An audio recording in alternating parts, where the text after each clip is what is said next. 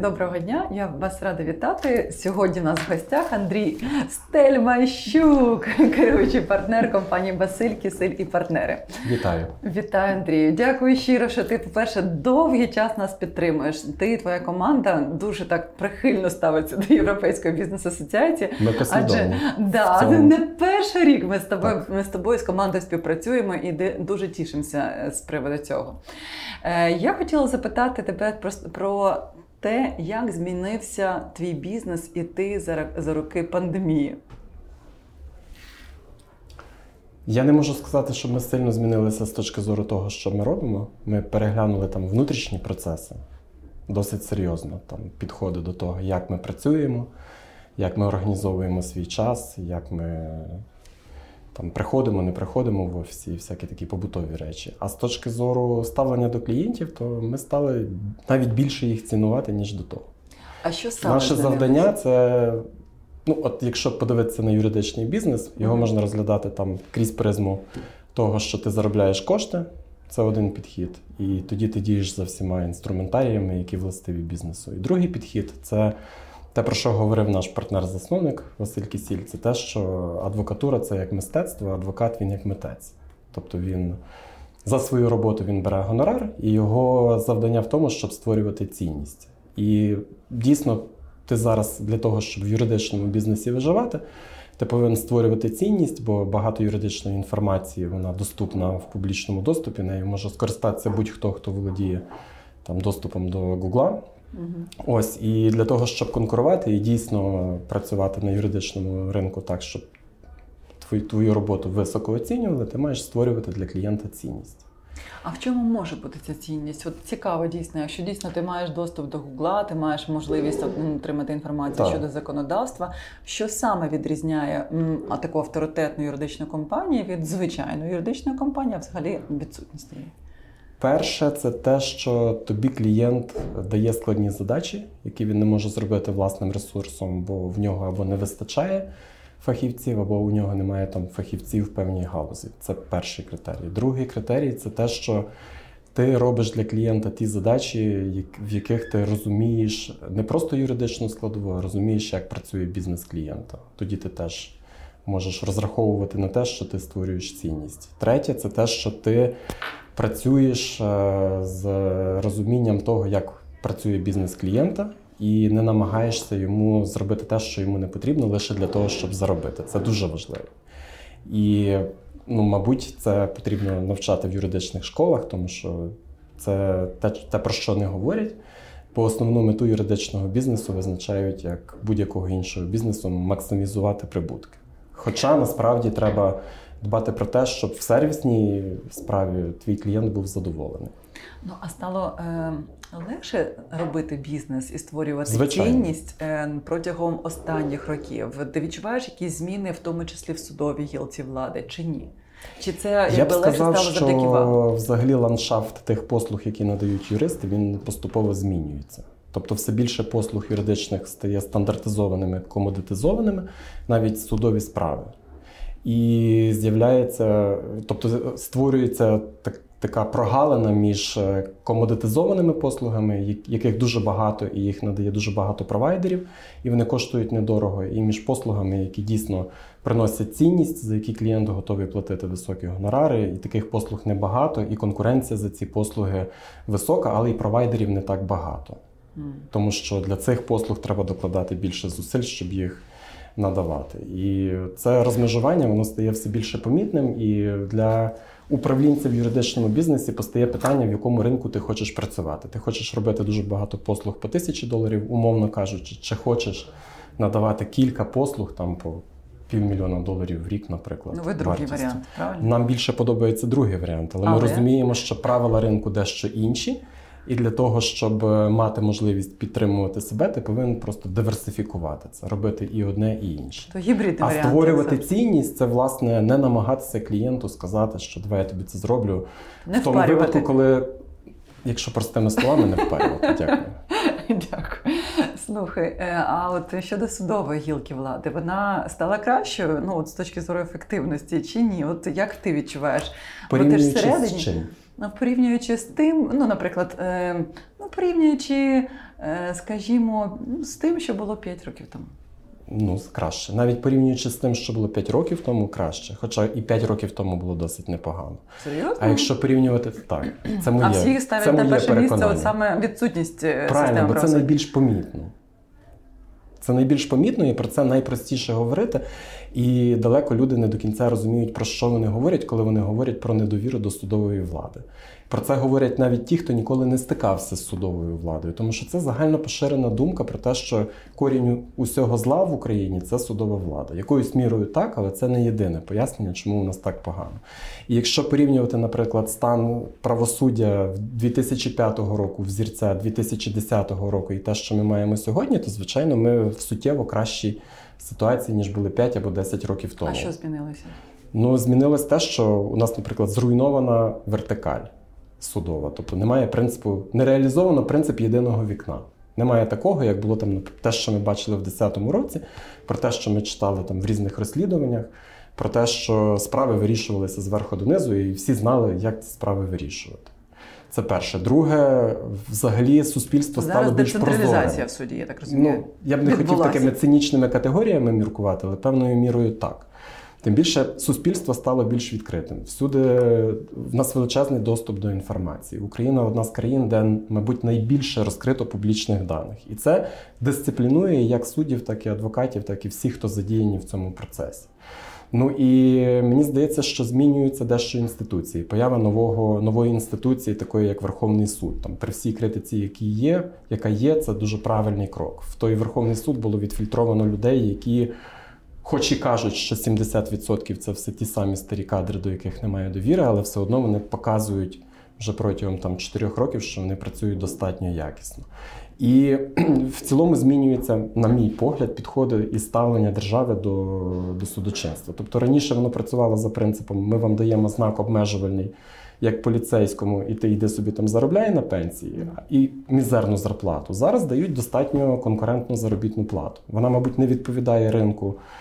Корпоративного сектору, але це достатньо висока зарплата. Якщо, це наприклад, йдеться? гов- Про 300 тисяч, 350? 300 це в суді Верховного суду. Мгм. Якщо брати там нижчі суди, то це там десь до 100 тисяч, в когось там 80 тисяч, там Мгм. різні надбавки, вислуги і так далі, і тому подібне. І якщо говорити, наприклад, про суддів, які поза Києвом працюють, здійснюють правосуддя, то це досить конкурентна заробітна плата. І я розумію, що дуже багато проблем є, але ми ці проблеми бачимо, зокрема, і тому, що все стало дуже відкрите. Якби взяти, наприклад, той стан правосуддя, який ми маємо сьогодні, і перенести на 15 років тому, то ми б взагалі, мабуть, аплодували і казали, що у нас все гаразд. Бо тоді все закрито було і нічого не було видно. Тому тут є палка з двох кінців в цьому питанні. Ну а останнім часом я отримую сигнали, що навіть в Верховному суді можна порішати, порішати питання. Тобто люди ну, якби розуміють, що і там є елементи корупції. Хоча такого не було там декілька років тому. Ну як тільки е, цей суд створився. Я не знаю, хто такі сміливі ці люди. Ну, мабуть, все може бути, але це в будь-якій системі, навіть в досконалій, завжди знайдуться шпаринки для того, щоб проявлялися якісь Але в цілому там негативні. має бути добре. Ну, на мій погляд, так. Угу. А ти кажеш про те, що е, не єдина проблема система правосуддя в Україні. Яка ще в нас є проблема, на твій погляд? З точки зору верховенства права. Ну, в тому числі. Ну, мені здається, що якщо навіть повернутися до цієї проблеми правосуддя, то є глобальна проблема. Я її не сам сформулював для себе, спілкуючись з іноземцями, і вона має такий досить абстрактний характер. Ця проблема. Це те, що у нас відсутня повага. Повага І один до одного. Взагалі, ви- от в, в будь-яких сенсах цього слова: повага до самого себе, повага до свого сусіда, повага до закону. І коли ти чуєш це від сторонньої людини, яка приїжджає в країну і, і говорить тобі про те, чим відрізняються українці, там, наприклад, від британців. В цьому випадку це був британець. Він каже: Ну так ви не поважаєте. Я кажу, що ми не поважаємо? Ви не поважаєте один одного і так далі. Я коли почав аналізувати це, я розумію, що, мабуть, це корінь того всього, що у нас відбувається. Бо коли ти не поважаєш себе, це абстрактна категорія, що таке повага, але вона ґрунтується на гідності в першу чергу. Тобто ти не маєш гідності до самого себе, ти не маєш гідності відповідно до свого сусіда, не відчуваєш гідності, і ти поводишся як тварина. Фактично. Тобто ти ставиш свої якісь інтереси вище інтересів свого колеги або когось іншого, керуючись певними інстинктами, і це не дає тобі можливості в ситуації, коли ти хочеш звернутися за правосуддям до суду, діяти іншим шляхом, ніж шукати рішення вопросу. Mm. Ось. І ти тоді йдеш, ти створюєш запит на те, щоб система працювала криво. Mm. Тому що тобі це потрібно в силу твоєї неповаги до всіх, до самого себе і до інших а людей. Як це змінити? От цікаво.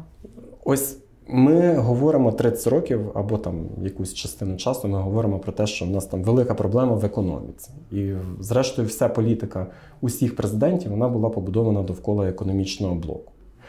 Проте саме через відсутність чіткої гуманітарної політики ми втратили частину нашої території, тому що люди просто не ідентифікували себе як частина цієї нації, цього народу. Ми створили ситуацію, коли інша частина території залишається окупованою, і я бачу причину в тому, що у нас е, завжди відносився на, на, на другий план або взагалі не дискутувався ніколи гуманітарний напрямок.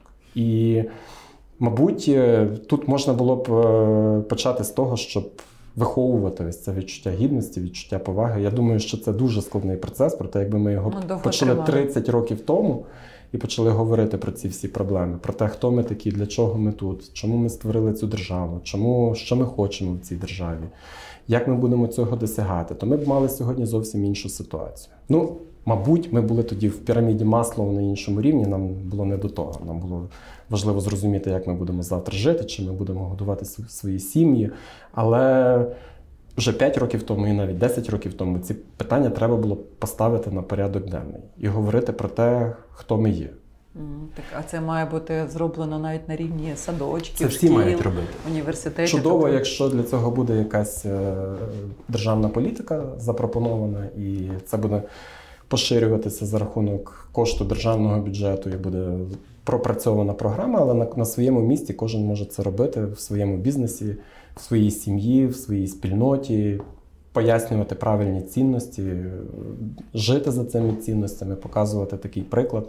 Тому що жити за цінностями, звичайно, дуже хочеться усім, і всі про це говорять, але це фінансово менш вигідно, ніж е, жити по поняттях, тому що по поняттях ти швидше досягаєш певного фінансового результату. Прикольний погляд, це, чесно кажучи, дуже цікавий. Я ніколи про це не думала, але мені здається, абсолютно е, логічне підґрунтя. Колись е, Наталя Заболотна, яка була директоркою мистецького арсеналу, вона вперше говорила: ми з нею обговорювали ідею того, щоб створити за прикладом, як є фонд державного майна, створити фонд гуманітарного спадку або гуманітарного надбання, або якось його назвати, але фонд, який стосувався би всього гуманітарного, що є у нас в країні. І тут насправді інструментів держави впливу дуже багато.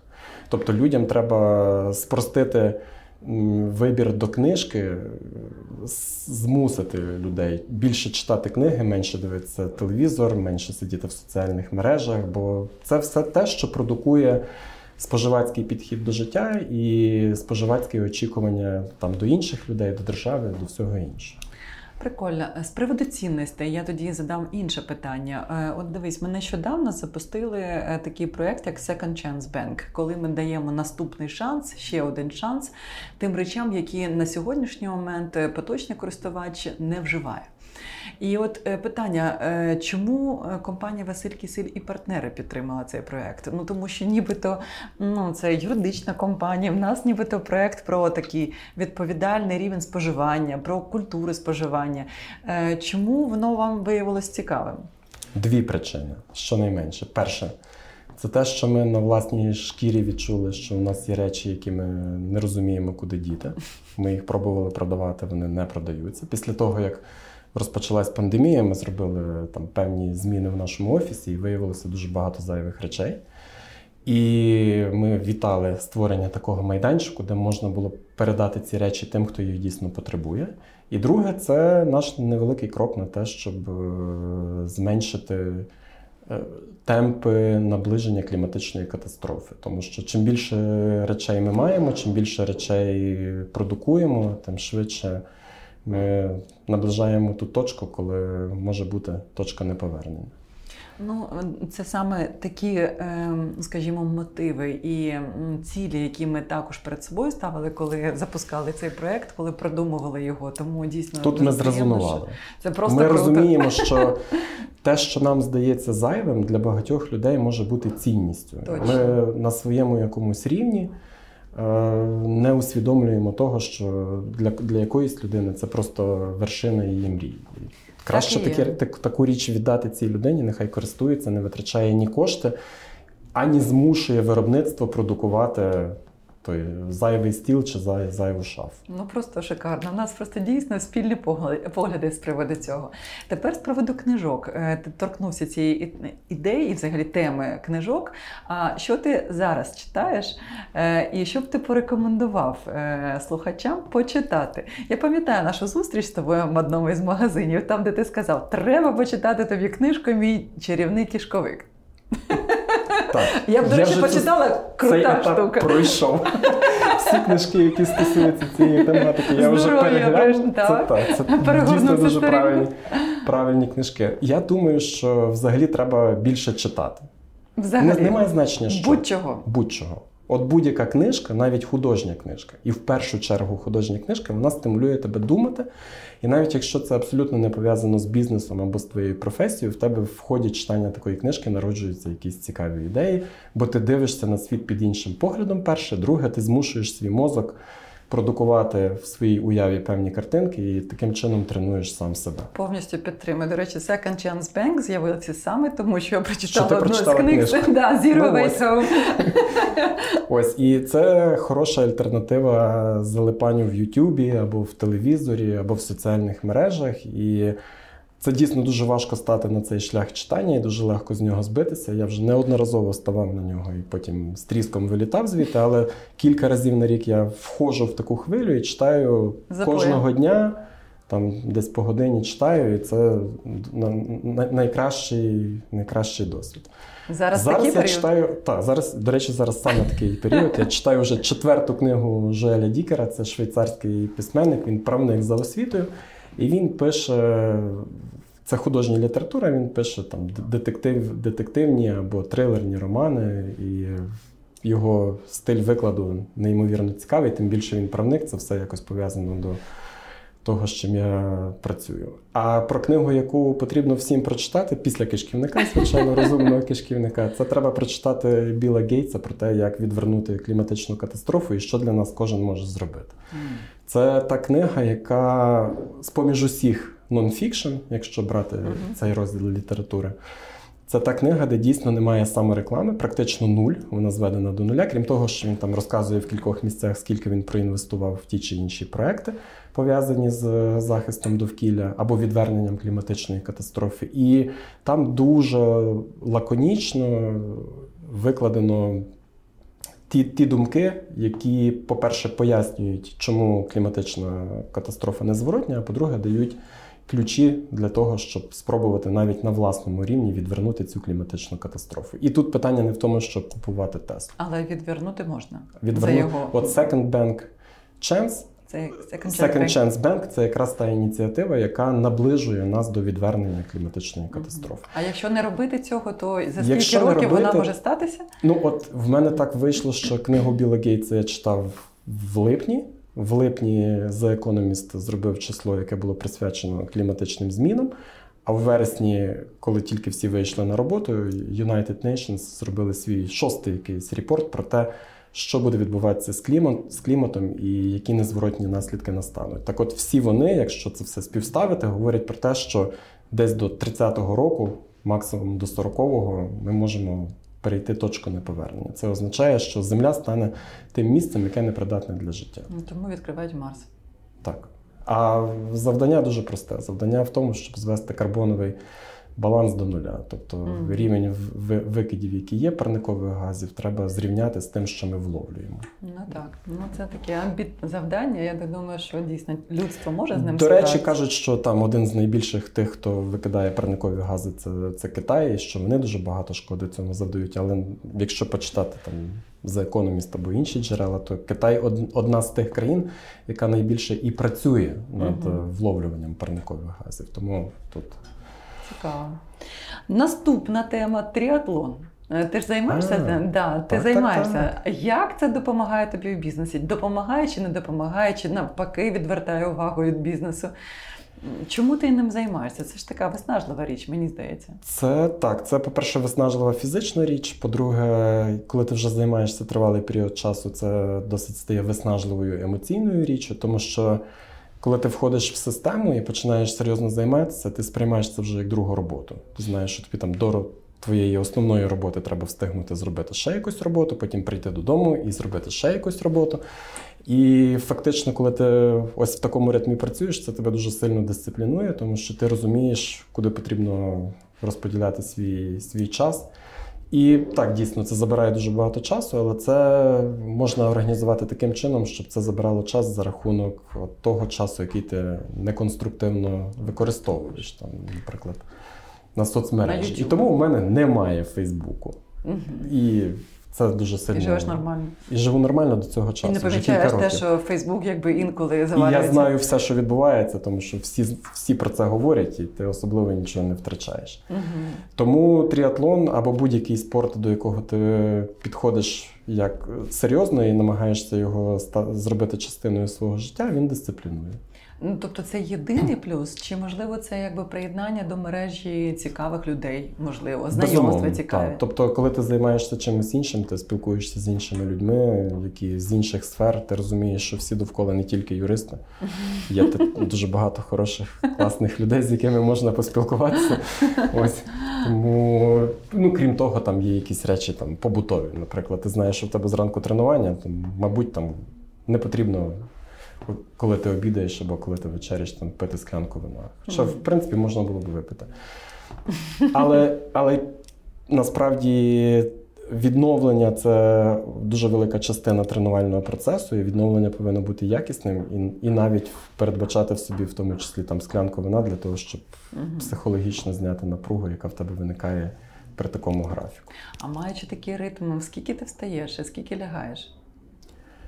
Я встаю, я намагаюся вставати перед шостою. Перед шостою? Зараз це дуже важко вдається. Зараз Мгм. переведуть годинник, і я зможу тоді вставати там в районі 5.20, 5.30. Ага. Зараз я кожен день ставлю так будильник, але встаю 5:20. реально о 6, Мгм. в 6.10. Тому що поки темно і дуже важко адаптуватися. Ну, шість ще темно також. Так, от коли я тільки почав займатися тріатлоном, у мене тренування були е, групові на 6.30 ранку. І ми там до 7.30 займалися, далі займалися всі тим, щоб відвести дітей куди потрібно і йти на роботу. А лягаєш спати?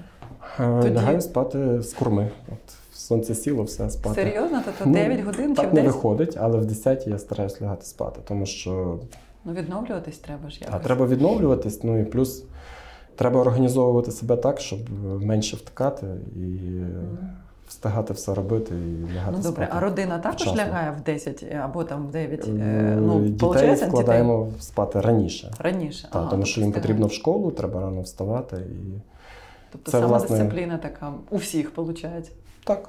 Ну, прикольно. Ну, це вміти треба, тому що ну, деякі не вміють це зробити. Ну, Навіть якщо вони йдуть самі спати о 9 чи 10, це не означає, що решта родини. Ну, в 9 ніколи не вдається, в 10 дуже рідко, але, як правило, там до 11 вдається. Якщо об 11 лягти спати, то в 6 абсолютно нормально встаєш. 7 Мгм. годин цього Достатньо. достатньо. Коли входиш в інтенсивний графік тренування, 7 годин для відновлення трошки замало. Мгм. І ти на роботі себе почуваєш не дуже добре. Тому треба трошечки раніше лягати спати. Добре, і е, завершуючи, я хотіла запитати е, тебе стосовно порад, які б ти міг дати е, людям, які воліють або прагнуть, або мріють створити е, цікаву, таку відповідальну і дуже потужну юридичну компанію. Що треба їм робити? Щоб стати успішним в професії. Щоб стати успішним. В професії. Я давно дійшов для себе висновку, що успіх це категорія, яку можеш заміряти тільки ти особисто, і вона вимірюється твоїм внутрішнім барометром щастя. Тому мені неправильно давати ці поради, бо я, відверто кажучи, не створював цю компанію. Я прийшов в цю компанію там, майже 20 років тому, і мені так сталося, ти що частина, вдалося стати ти частиною, частина невід'ємною успіху. частиною цієї компанії.